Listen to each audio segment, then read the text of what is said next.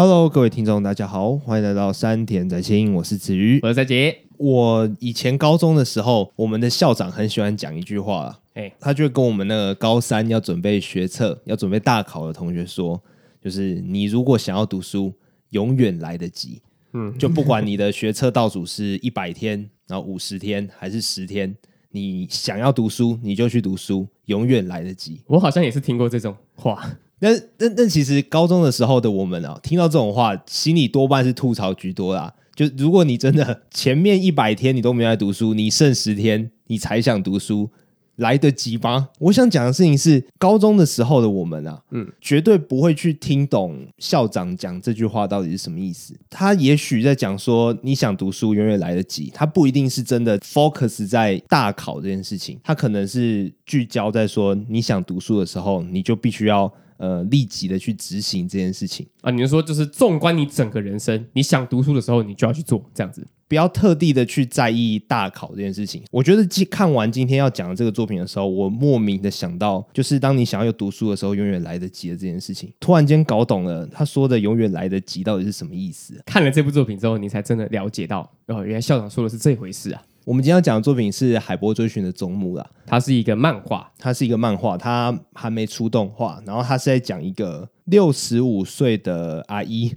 老奶奶了，老太太，她决定要从学习拍电影的故事。这个听起来还蛮违和，还蛮冲突的啊。可是它里面讲的还蛮顺的，嗯嗯嗯。然后这一个漫画作品呢，它在目前台湾出版社就只有出一个单行本啊，里面的内容量、剧情量呢只有五话的量，五话。对，但是它是在日本得奖的作品，什么奖？叫做这本漫画真厉害。这是个奖项名称。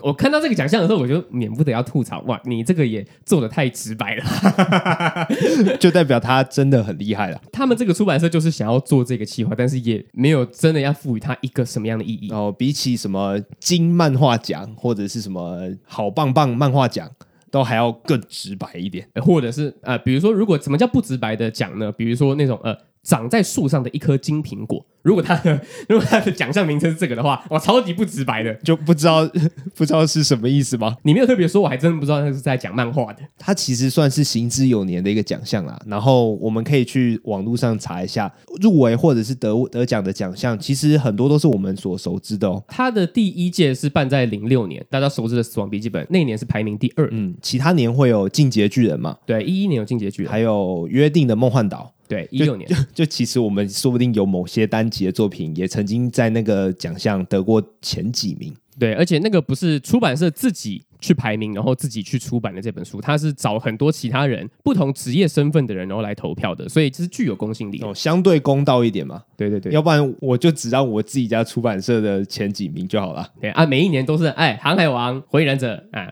死神，这样这样这样有什么意思？总之，这本漫画真厉害，它让那个。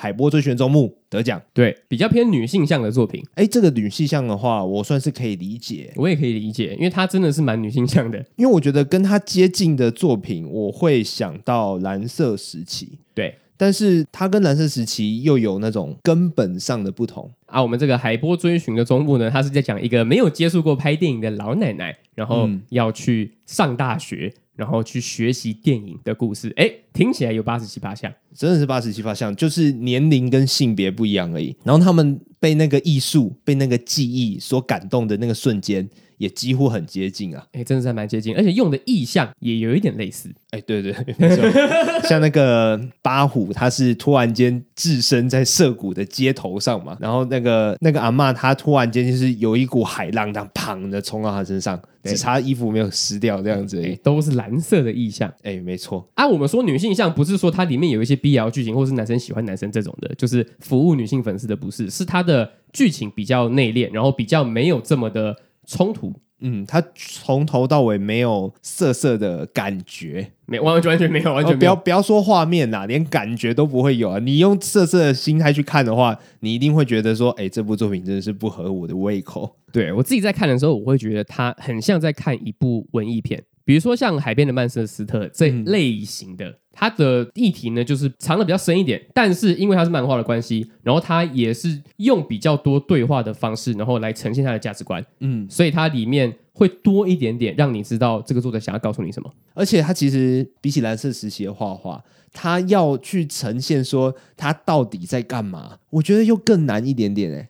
像我们到现在其实还不知道孩子他拍的东西是长什么样子吧？他有拍一些什么家庭生活的小短片，嗯，可是其实那些都只有剧中的角色有看到而已。嗯，我们自己他没有被。呈现在漫画里面，他只是用其他的配角的话语来告诉观众说：“哎，他拍的东西怎么样怎么样。”但是，对作者没有让我们看到说他到底拍了什么，然后他的手法怎么样。而且，如果是以画画来比较的话，画画它可以用一些比较形象、比较意象的手法嘛，比方说置身在涩谷街头啊，或者说整个人在街上那边飞来飞去这样子，就是我们一看就知道说，哦，他沉浸在画画的世界里面的。嗯，但是我目前要想象。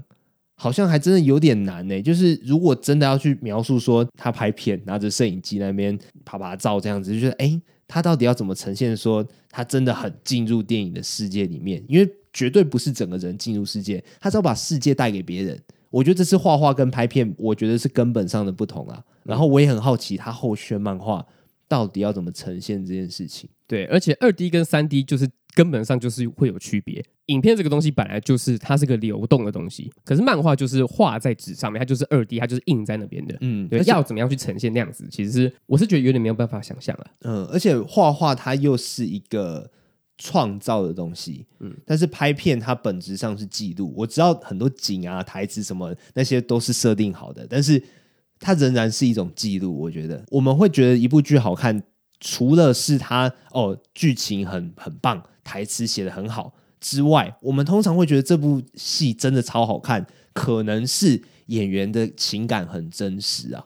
嗯、所以你要怎么把东这个东西记录下来，这个是拍片的难度。但是你要把拍片这个过程变成漫画，我觉得我真的好好奇后来他有怎么演哦。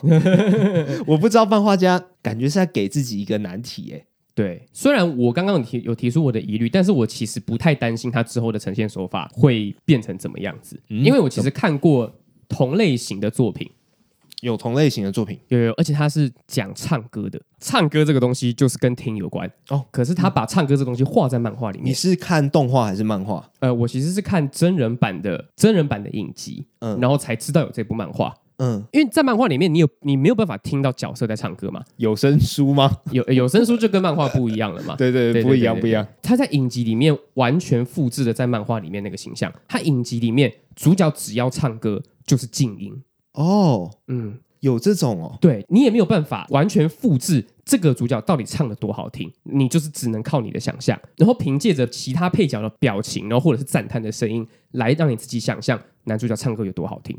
哎、欸，那其实跟海波其实很接近哎。对，其实还蛮接近的。我在看海波的时候，我就有想到这个东西。以你刚才讲的那个真人影集来说，会不会是我若真的呃为了这个漫画，然后我找一个歌手写了一首歌，那其实有可能会被受到挑战，因为一定会有人觉得这首歌不好听。嗯，对。就即便你真的得到了九成的人的赞赏，但是还是会一成的人觉得不好听。那其实这样子的话，你为这个角色所塑造的形象就白费掉了。对，就像是拿一块砖头砸自己的脚一样。嗯，而且这件事情呢，我自己真的有碰过。我那个时候在跟我女朋友看那个《伊藤润二》的动画。嗯，伊藤润二精选集之前的本周我在看有讲过，嗯，它里面有一个篇章是在讲说一个听了就会死掉的唱片，然后他在漫画里面呢，他就是我们漫画里面我也我们也听不到声音嘛，对，所以那个是靠自己想象的，然后那个时候动画里面呈现出来的，他就是真的找一个人来唱，哦，然后女，然后我我女朋友就说这个跟我想象中的那个声音落差很大，她觉得应该是怎么样怎么样，她很喜欢那一集。可是动画呈现出来的那个歌声跟跟她想象中的有差别，哦，所以她反而就是打破她的幻想。哦，因为你再怎么设计一个超恐怖、超强的音乐，都远不及我们人心目中想象的那个样子。对，而且每个人的感受是不一样的，就像我们刚前面讲的一样，拿砖头砸自己的脚，哦，打破那个幻想。对对对，反而束缚住自己作品的可能性。哦，那他会不会假设这个漫画出到？十本二十本，都我们都不知道女主角到底拍的啥小。我其实觉得有可能，但是我们现在又我们现在又又又回到打脸模式了，说不定他之后呈现出来是有呈现出来的。嗯嗯嗯。但是我就很期待说他到底会用什么方式呈现啊？因为说不定又会又会走那种保守路线，然后真的画了一些东西，就说哦，这个东西是我拍的，然后说不定会小失望。而且说实在的啊，我在看完现有的剧情量之后，我大概就差不多知道作者要怎么样去编排后面的一些逻辑了。他主要应该是在描写角色的心境，而不是真的呈现出来说他到底学了什么，拍了什么东西出来，然后感叹了多少人。他应该主要是在告诉观众说：“哎，六十五岁的老奶奶，在她这个年纪学习新的事物会碰到什么样的困难跟挣扎？”嗯，应该是这个样子。然后只是刚好，可能我也不知道，作者喜欢电影吧，然后就拿电影来当一个题材。所以你觉得意兴阑珊的吗？意兴阑珊吗？我其实觉得。就毕竟它是一个比较内敛，然后比较平和。说剧情的话有剧情，但是剧情量不是占那么重，它主要是感受。那对于这种偏感受的作品的话呢，我会有一点呃看心情看，我会有点不耐烦。我会觉得说，对，就像你说的看心情啊，真的可能是我觉得我今天想要来感受个什么东西，哦、因为看漫画没办法快转啊。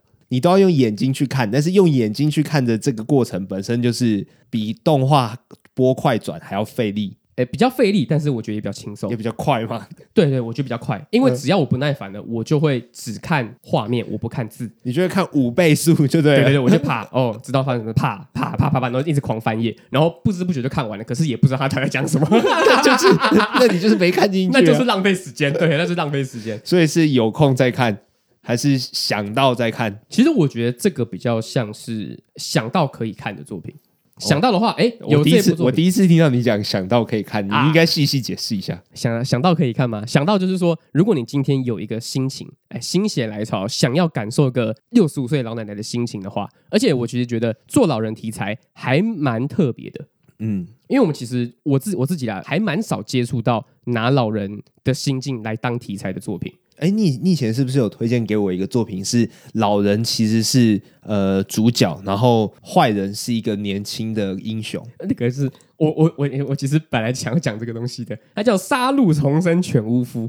而且，可是那个不是在描写老人的心情哦，那个只是外外形是老人类吗？那个只是外拿一个老人的外形，然后套在了一个机器人的身上。哦，那所以跟海波是完全不一样的东西，完全不一样。它是热血打斗漫画。哦，好，抱歉，抱歉。好，那你继续说海波。我有接触过的老人作品，就是刚刚说的《杀戮重生》，然后另外一个就是《叫我对大哥》，这个是。比较比较像是近期的作品，叫我对大哥不是在讲猫的故事吗？对，他是在讲猫，可是主角是猫，哦、然后也是一个老人，就是他的主人。嗯，对，他主人就是一块蓝色的东西，然后戴个眼镜，然后呃，讲话这样，就是他也是有在描写老人的生活，然后老人的作息怎么样啊，然后老人会遇到什么样的困难啊，然后猫怎么样去解读它的主人。哦，原来是这样。嗯、对，但是把老人的心境直接放大到。他变成一个故事的主角，把他想到什么，然后讲什么，然后他的感受全部摊在阳光下给大家看。这类型的作品我还真没看过，因为这个根本不会是年轻人喜欢的东西啊。对啊，我觉得他就画出来要得奖应该实至名归，但是他会不会继续画下去，我觉得是另外一回事。对，我觉得这个很挑战的，因为我觉得你要被观众得奖。基本上就是观众喜欢嘛，虽然有多少我不确定啊，说不定就只有评审那一块喜欢而已。但是，但是他画漫画终究要通过市场的检验嘛。以目前来讲，既然我们都已经知道了，我们也没有特地去 follow 冷门的作品，那代表他现在有一点点成功嘞。就是，哎，我那为什么年轻人会喜欢？我觉得这个就是他题材选的很特殊，然后刚好又讲的恰到好处。我虽然说它是个内敛作品，可是他把他的价值观讲的还蛮明确的，不会让我们猜。嗯，对，就不会像是比如说一个毕卡索的画那种的，你看到什么是什么，或者是像我们上次说的《漂漂流少年》，对，《漂流少年》就是那个样子。《漂流少年》跟这个比的话，真的是会选这部哎、欸，我其实也会选这部。就看起来比较没有压力啦。嗯，对，漂流少年那个会受到检验呢。干，你是不是看不懂？能。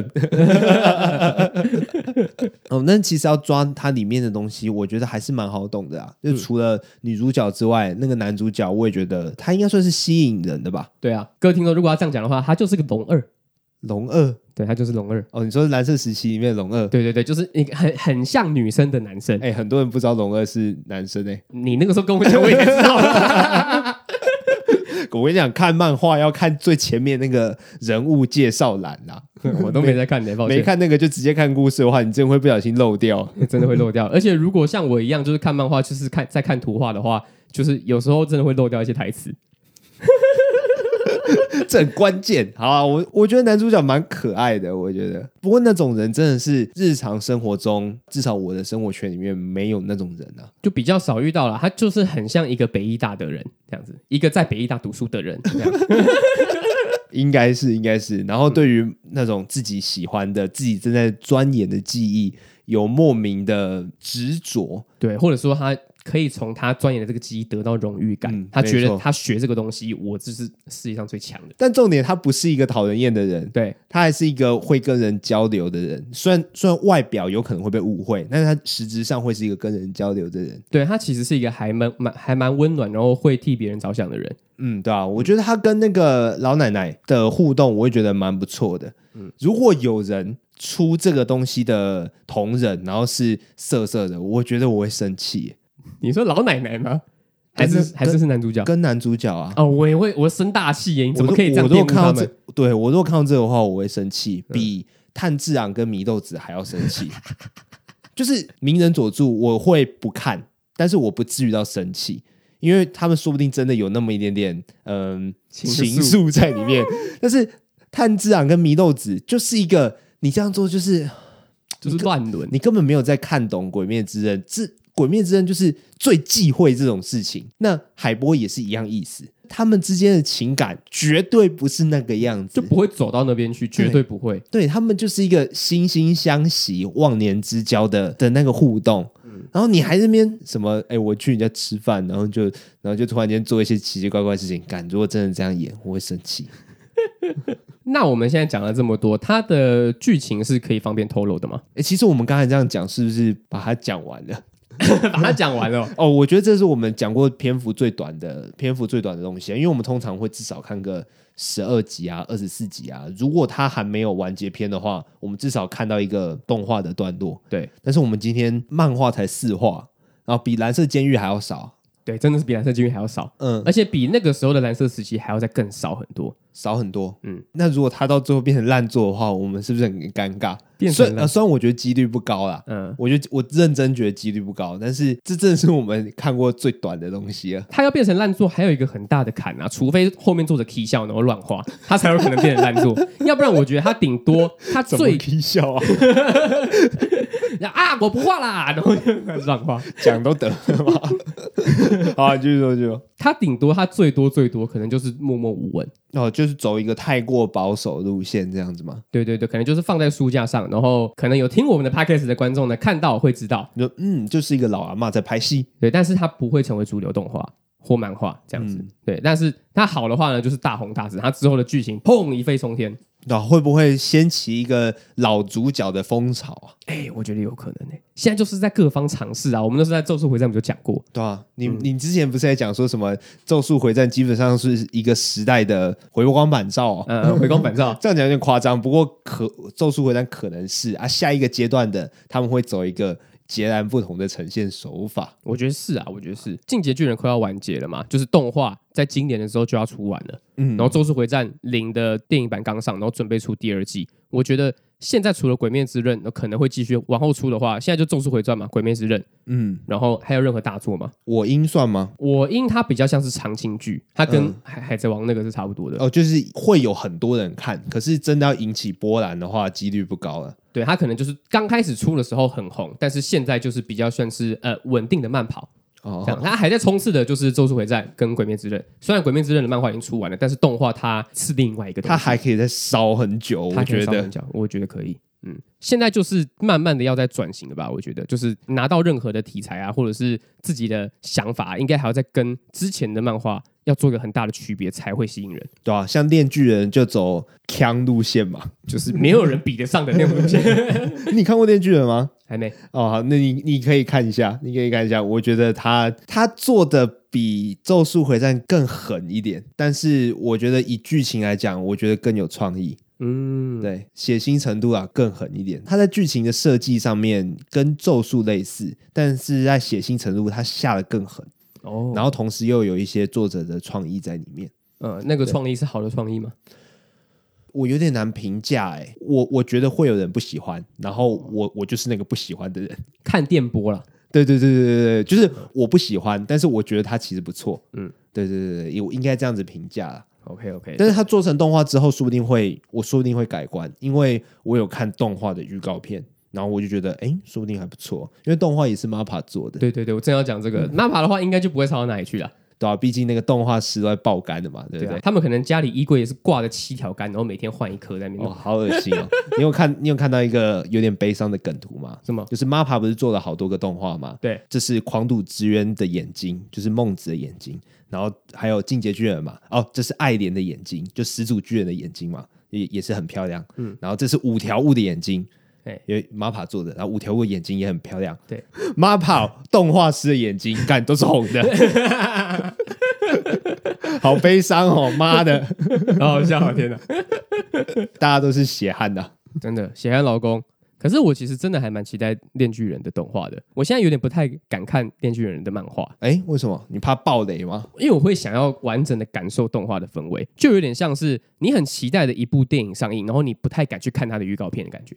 哦，有有，我对于某些作品，我也会这样想。对，我现在就是对于《链锯人》是抱持着这样子的态度，所以我一直在等他的动画。哦，那那我们到时候又可以做一个原作跟原作党跟动画党的比较了。如果我看完动画，我真的很喜欢的话，我可能就会去看漫画。动没屌这样子吗？对对对对对，里面还有讲到梦想跟现实这件事情啊。嗯，我觉得这个东西是不是又多出了一个诠释方法？怎么说？因为蓝色时期，它是一个主角是年轻人，然后他的议题可能就是哦，我现在要把握梦想，所以我就要努力向前冲，所以要暂时的把呃现实摆在一边。嗯，但是对于海波来讲，主角已经是一个活过大半辈子的人了。对，然后对他来说，突然间跑出了一个东西，然后他想要把它当成他的梦想，然后想要实现它。年轻的时候，我们。做某件事情是为了要成为某某一种人，嗯，就是哦，我想要当画家，我想要当演员。但是海波的话，我觉得更纯粹，是我想要完成一部怎么样怎么样的的电影，然后那个电影可能是让观众开怀大笑的电影，或者是让观众会呃心满意足，然后哎潸然泪下的电影。我我看到这个时候，我就觉得，哎，这是一个这是另外一种诠释。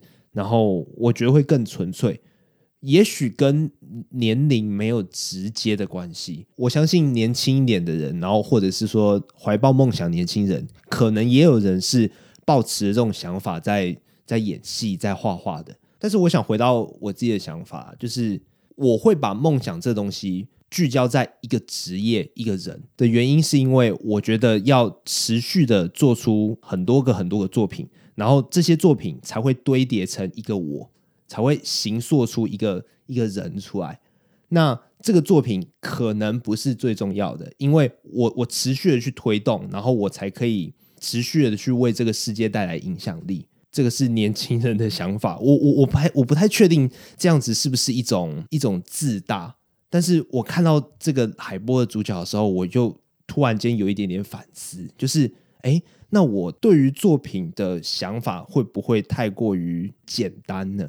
我会把创作者这个东西视为一个梦想，那这个作品的过程就可能会有一些说比较不 OK 吗？呃，其实是比较不 OK，但是我会把它视为一个成长的过程。那我不会以一个说哦，我要做出一个超屌的作品，这是一个过程，但是这不是一个目标。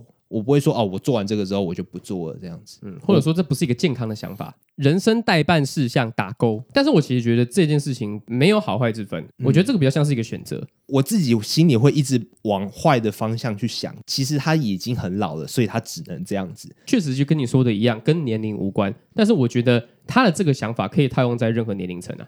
做一件事情，然后做完就好，这件事情不是一个太坏的事情。重点是你，你人生中做过这件事情，那你要不要继续选择要继续做这件事情，是你自己个人的目标而已。比方说，现在也有很多斜杠青年，杠来杠去的，嗯，对。那他可以说自己学过装潢，他会说他自己是一个室内设计师。那他。学装潢之余呢，他可能又去做木工，他可能说他自己是个木工。但是这些头衔摆出去或不摆出去，我觉得没有太大的差别。重点是你自己会什么就好了。我现在自己会把“梦想”这两个字莫名的看得很重，然后重到我我不会随便把它拿出来讲，拿出来讲啊。我知道了，应该是看到人家讲出来之后，我才会觉得说，哦，那他一定是在他心目中是很重要、很重要、重要到要用时间去把它堆叠起来的。嗯，它的重要性说不定跟我心里想的重要性一样。我懂你意思啊。你觉得一个人的梦想这一生中只能有一个，不能有很多梦想，因为因为梦想这个词太重了，所以只能有一个，或者是两个，就是很少的意思啊。嗯，但是。不可以有十五个梦想。我梦想成为一个潜水员，然后我去学潜水，我会潜水了。好，那打勾，你就不能再去弹，你就不能再去弹钢琴了。那我就完成我的梦想了。你觉得完成梦想这件事情必须要很艰辛是吗？对，其实算是哎，我觉得要很多很多的时间去验证它。嗯，成为一个导演是我的梦想，但是我导演的一部电影，那。你还没完成梦想，嗯，对对对，我可以懂你意思。我现在已经不会讲这两个字了，因为我觉得如果把一个东西放到梦想的位置的话，就是永远不会达成。嗯，我会觉得说，我今天想要做什么，我就去做什么，我不会把它当成说，哎，这个是我的梦想，所以我今天要开始订立什么目标、什么计划，然后开始就是逐步的往前进。我不会把一个东西变成是一个梦想，梦想对我来说殊途同归，跟你一样太沉重了，我会没有办法去扛住这一个名词。嗯，我只能把我现在想要做什么，然后我知道我要做什么，那我就去做。我不会在家里贴一张海报，然后上面写我的梦想，然后啪啪啪啪啪是什么东西，然后开始来规划我的人生道路。因为我其实啊，活到现在二十五岁了，我真的是觉得到现在都还在找自己的人生目标啊，我没有一个定力的目标。嗯，那我觉得如果有听众在十几岁或二十二十岁念大学，你就已经知道你要出你要做什么了，那你非常厉害。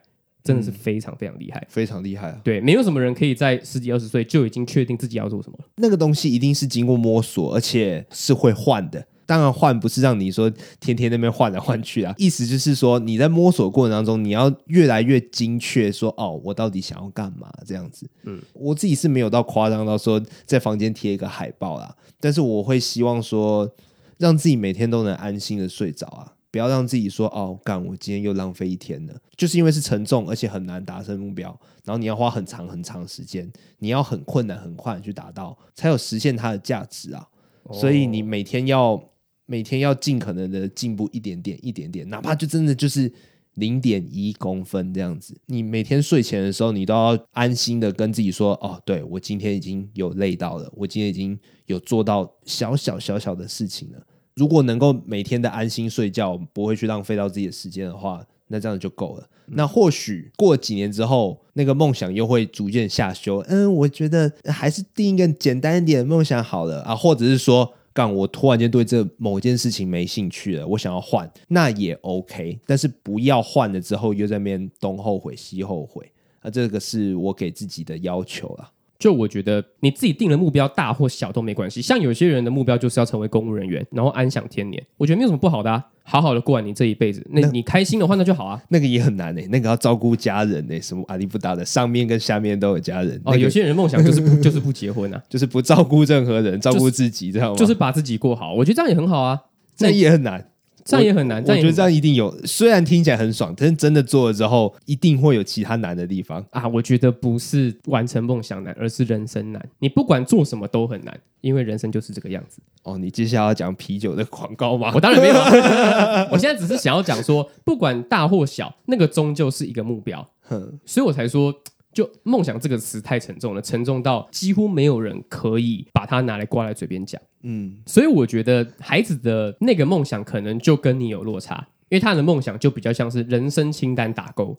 嗯，对，这样子的感觉。我又可以理解说，有些东西就真的是一个开关，你就是突然间被点醒了你在那方面的兴趣。那个真的不是说你前面的时间就真的是浪费掉，他或许前半生的时间也是过得很充实、很幸福啊。其实这样子去批评说，哦，你前面的时候都不去拍电影，现在才来拍电影，是一个很不了解人家的一个讲法啦。其实还蛮冷酷的，对啊，对啊，对啊。而且他自己有讲他自己的身世啊，他之前在食品工厂上班，然后结了婚之后就开始相夫教子，嗯、然后他觉得这样子很快乐、很幸福。那我觉得这样子，他只要快乐就好了。但是他现在有新的想要做的事情，不代表说他就不能做。对啊，没错，我觉得这个就是这个作品想要表达的吧。嗯，而且不管年老或者是年轻，我觉得真的啦，老的时候你有很多理由可以去推脱说啊，因为我老了啊，因为我膝盖不好，所以我没有办法做什么事情。年轻的时候也一样啊，你也可以拿很多理由啊，我现在就是要忙学业啊，啊，我现在要去打工要赚钱啊，我没有办法做我想要做的事情啊。可是你在老的时候，只要换一个角度想，你又剩下多少年可以活了？那你干脆从现在开始就直接做，嗯、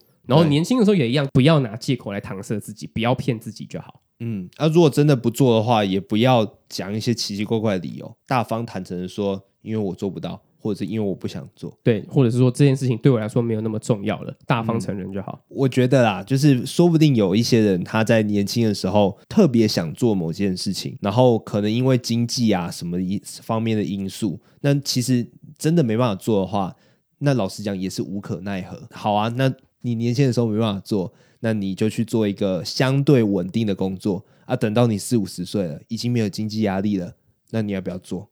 唯一的借口是你老了，你你你还要做吗？那孩子就是一个，我觉得是很好的示范了。来摸索自己，本来就是一个很长的路了。要摸透彻自己，也是一件非常困难的事情。真的，我到现在还是不太了解我自己。我也不了解你，欸，是这样子吗？所以你很了解你自己，这样？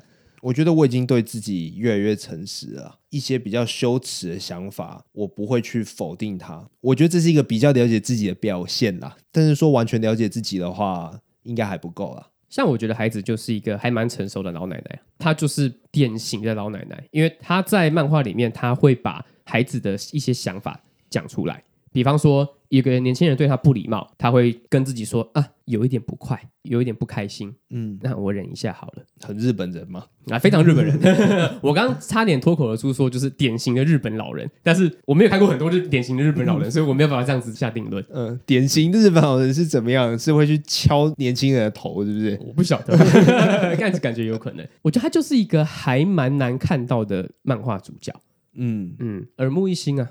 我喜欢他的一个点是，他对于某些事情，比方说他要到大学里面去参观，或者是说他要去报名那间大学，他其实都会有一点点小画面或者一两行字说啊，我出现在这地方真的是超级格格不入的，因为周围都是年轻人，或者说啊这样子讲话是不是有点害羞？对，很害羞，但是他还是做了。我会觉得这是一个，我希望我以后也也变成这种人啊，就是好啦，我知道，我知道很害羞，我知道很尴尬。但是想做的事情还是要做，干嘛？你你要说我现在就是这种人吗？不是不是，我觉得希望不要走歪啦。比方说，你今天在排队的时候，好像插队哦，不是，啊、好尴尬，好害羞，大家猜一下好了。不是，你为什么你你为什么都要想到最坏的？你为什么要想到最坏的？那比方说，你想要做什么？比方说去听演唱会啊，是很羞耻的事情。去听演唱，但是你如果是去听很妖怪手表，很少女的妖怪手表，其实也是很少女的那种偶像团体。越老的话越不敢去啊 A K B 四八那种。我们现在去的话，可能是一个刚好的年纪啊，但是。再老个十岁二十岁，你会越来越不能去年轻的偶像女团的那个演唱会，然后还要到最前排，哇，这样你敢吗？我不敢啊！现在我们这个年纪的话，感觉就像是你很迷中东森幼幼的那些大哥哥大姐姐哦，差不多是。如果要搬到以后老的话，大概就是这个样子。就先不论我们喜不喜欢啊，但是如果真的喜欢的话，然后又有那个时间，又有那个钱，就简单的说，就是没有借口让你不去那个演唱会啊。我希望我还是。勇敢的踏入演唱会的会场，然后跟年轻人在那边哇，这样子可以啦，希望可以啦。希望我现在不行啊，我现在觉得超尴尬的，我现在不，我现在不敢哦，我现在不敢。我现在有偶包，但是我不知道老了之后会不会突然间偶包没有了。所以你还喜欢香蕉哥哥吗？香蕉哥哥，我跟你讲，他真的跟小时候长得一模一样，真的。小时候很喜欢香蕉哥哥，还有西瓜哥哥。西瓜哥哥大概比香蕉哥哥年轻一倍。跟香蕉哥哥同辈的是苹果姐姐跟水蜜桃姐姐啊，水蜜桃姐姐到做到那个某某台，她就叫改叫某某姐姐，改叫某某姐姐。嗯，现在西瓜哥哥跑去上那个啊鱼摆啊，鱼摆还在 现在吗？对啊，现在啊，他跑去上鱼摆，然后玩狼人杀啊，他还会跟一些女明星吵架，超好笑。哦，我不知道这件事哎，他直接用本名上那个鱼摆。哦，我不知道哎，我我知道他曾经组过男团，但是不怎么红。哦，我这件事我不知道，那那应该就是不怎么红，那就是那就是不怎么红的表现啊。嗯、那我就觉得，就只有香蕉哥一路走来始终如一，真的就还在儿童台，哎，应该还在吧？我不确定，在，他还在，他就是拿孩子的笑容涂抹啊，有够恶心。你你应该有看过那个《钢之炼金术师》的那个改图吧？原本的那个图片是问那个妮娜的爸爸说：“哎，博士，妮娜现在人到底在哪里？”博士就说：“我最讨厌你这种敏锐的小孩子。”嗯，然后你改图就是小朋友问香蕉哥哥说：“香蕉哥哥。”那些跳舞跳错的小朋友都去哪里了？被他吃掉了，是不是？然后，然后他们就把那个博士的图改成香蕉哥哥，就说：“我最讨厌你这种敏锐的小孩了。”还蛮不错的，那个那个很有创意啊。哦，哎，那下次我们决定做个企划怎么样？我们下次就杀到东森幼幼，然后去加入那些小朋友。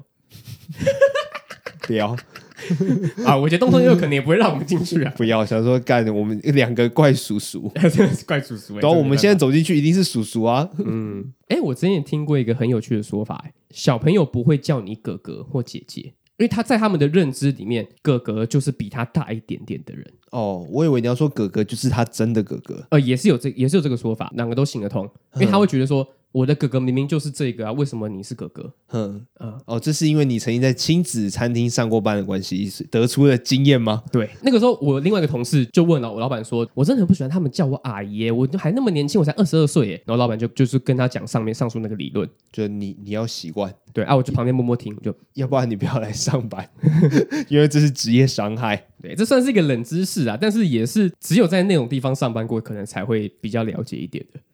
欸、我跟你讲，曾经有一次我上班上的超堵烂的，嗯、然后我就在小朋友的旁边放屁，干你鸟，干你鸟，干你鸟，干你鸟，你好幼稚哦！然后他就这样子看我，然后我就很期待他跟他妈妈讲，他妈妈一定会觉得他小朋友在在吹牛，在胡烂，然后那个小朋友他就会啊，没有人相信我这样子。你什么？你干嘛破坏一个小朋友啊？天哪！没有啦，那到到最后那个小朋友好像也没有跟他妈妈讲，他就他就这样看我一下，就没有发生任何事情，这样子，他就默默学起来了。怎么办？他总有一天要学，啊，早晚都要学。而且怎么可能？我是第一个启蒙他骂脏话的人。那个小朋友至少小四小五吧，小四小五应该是一个听过脏话的年纪吧，虽然不一定会骂出来。但是至少是听过的，感觉是啊。你第一次骂脏话什么时候？大概就是小五、小六的时候。对啊，那就对了。哎，说不定他一转头，然后直接飙一大串你听都没听过的。哎，我听过一个超难听的，什么你骑车骑那么快也赶不上你妈的告别式的台语。我不会哦，这这我我我以前听过。你知道在哪里吗？我不知道，在你家斜对面，真的是一个八九的小屁孩在骂人家，然后还敲人家车窗。我居然在中和看到这一幕，我以为是在云林嘞。你直接目睹一个流氓在打架，哎，天哪！对啊，有打起来吗？没有，好像没有。车子里面的人我不知道是什么样的角色啦，但是就是我就看到那个小屁孩，就是还他还没戴安全帽嘞，他讲那一串，我觉得好想学哦。我不会讲哎。哎，好想听听看哦！什么？你骑这么快也赶不上你妈的告别式啊？如果有听过的听众呢，可以跟我们分享一下这个要怎么讲？它可能不是一个什么干你娘、干你娘鸡掰的那种常见脏话、模板脏话，它可能是那个人专属定出来的。但是我觉得这句话其实很恶劣，对啊，哎，很下流哎。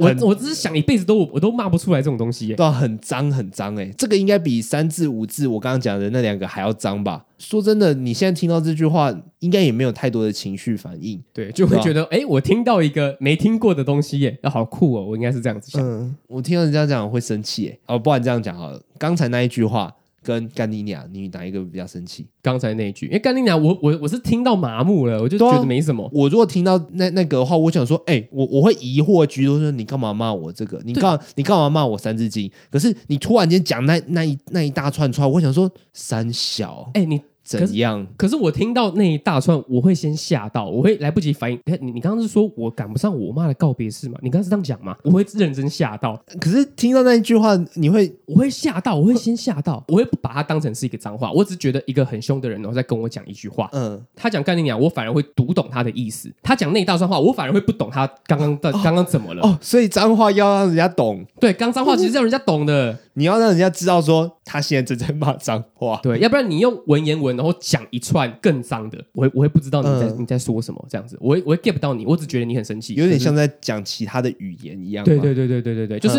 一、嗯、因为。一般人在生气的时候骂的东西，就都是我们常听到的嘛，三字经啊、干破零年啊这种的。可是突然说一句，嗯，真的假的？我会先生气，说你你讲我妈干嘛？虽然干你俩也是在讲你不讲我妈，可是我不知道，我我听到那句话，我觉得如果是对着我妈的话，我应该会很生气。好吧，那虽然说这部作品篇幅是真的蛮短的，但是其实。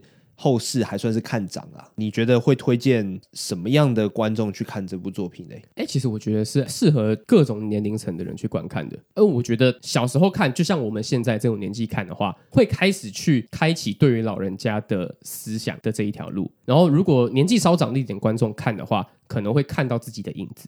像你刚刚说的那个梦想的东西，就是你有反思嘛，嗯，就是你有去咀嚼。然后我觉得年纪稍长一点的观众呢，可能也会去咀嚼。任何年龄层都可以得到东西的一部。但是如果跟我看作品的类型有一点类似的话，我觉得你可以去尝试着看一下这部作品，就跟我们上次讲蓝色时期差不多，可以去拓展一下，就是自己对于其他作品的视野。它跟我们平常看的作品的调性落差非常大。呃，对，是真的差蛮多。没有打打杀杀啊，没有没有在趁一些打斗的空隙教你什么事情。但是有僵尸啊。对了对了，你 比起打打杀杀，有时候静下心来看这种作品，反而会有更多的收获。我蛮认同你刚才讲说，这是一个很好的作品，可以让我们去理解说年纪稍长或者是老人家到底在想什么。嗯。因为不管是跟长辈，或者是跟外面的老人的争吵，你会觉得说人家不懂你。可是其实人家为什么要懂你？你也不一定懂他。你如果不懂你的长辈的话，为什么你要要求你的长辈懂你？因为你年纪比较小，他们要让你哦。我觉得他不会有说教的意味在，但是同时可以让你去理解说长辈他们到底在想什么。嗯，然后。不会有教育的感觉，对，但是会有教育意义。那我们今天的分享呢，就到这边。那喜欢我们频道呢，可以到 Apple Podcast 上面给我们五星的评价啊。如果有什么样的问题，或者说哎什么样的作品啊，想要听我们来聊的，都可以在上面留言，让我们知道。或者是你知道你开车开的再快，也赶不上你妈的告别式的台语的听众呢，可以用罗马拼音跟我们讲一下，可以学一下。好，我是子瑜，我是陈奇，哎，拜拜，拜拜。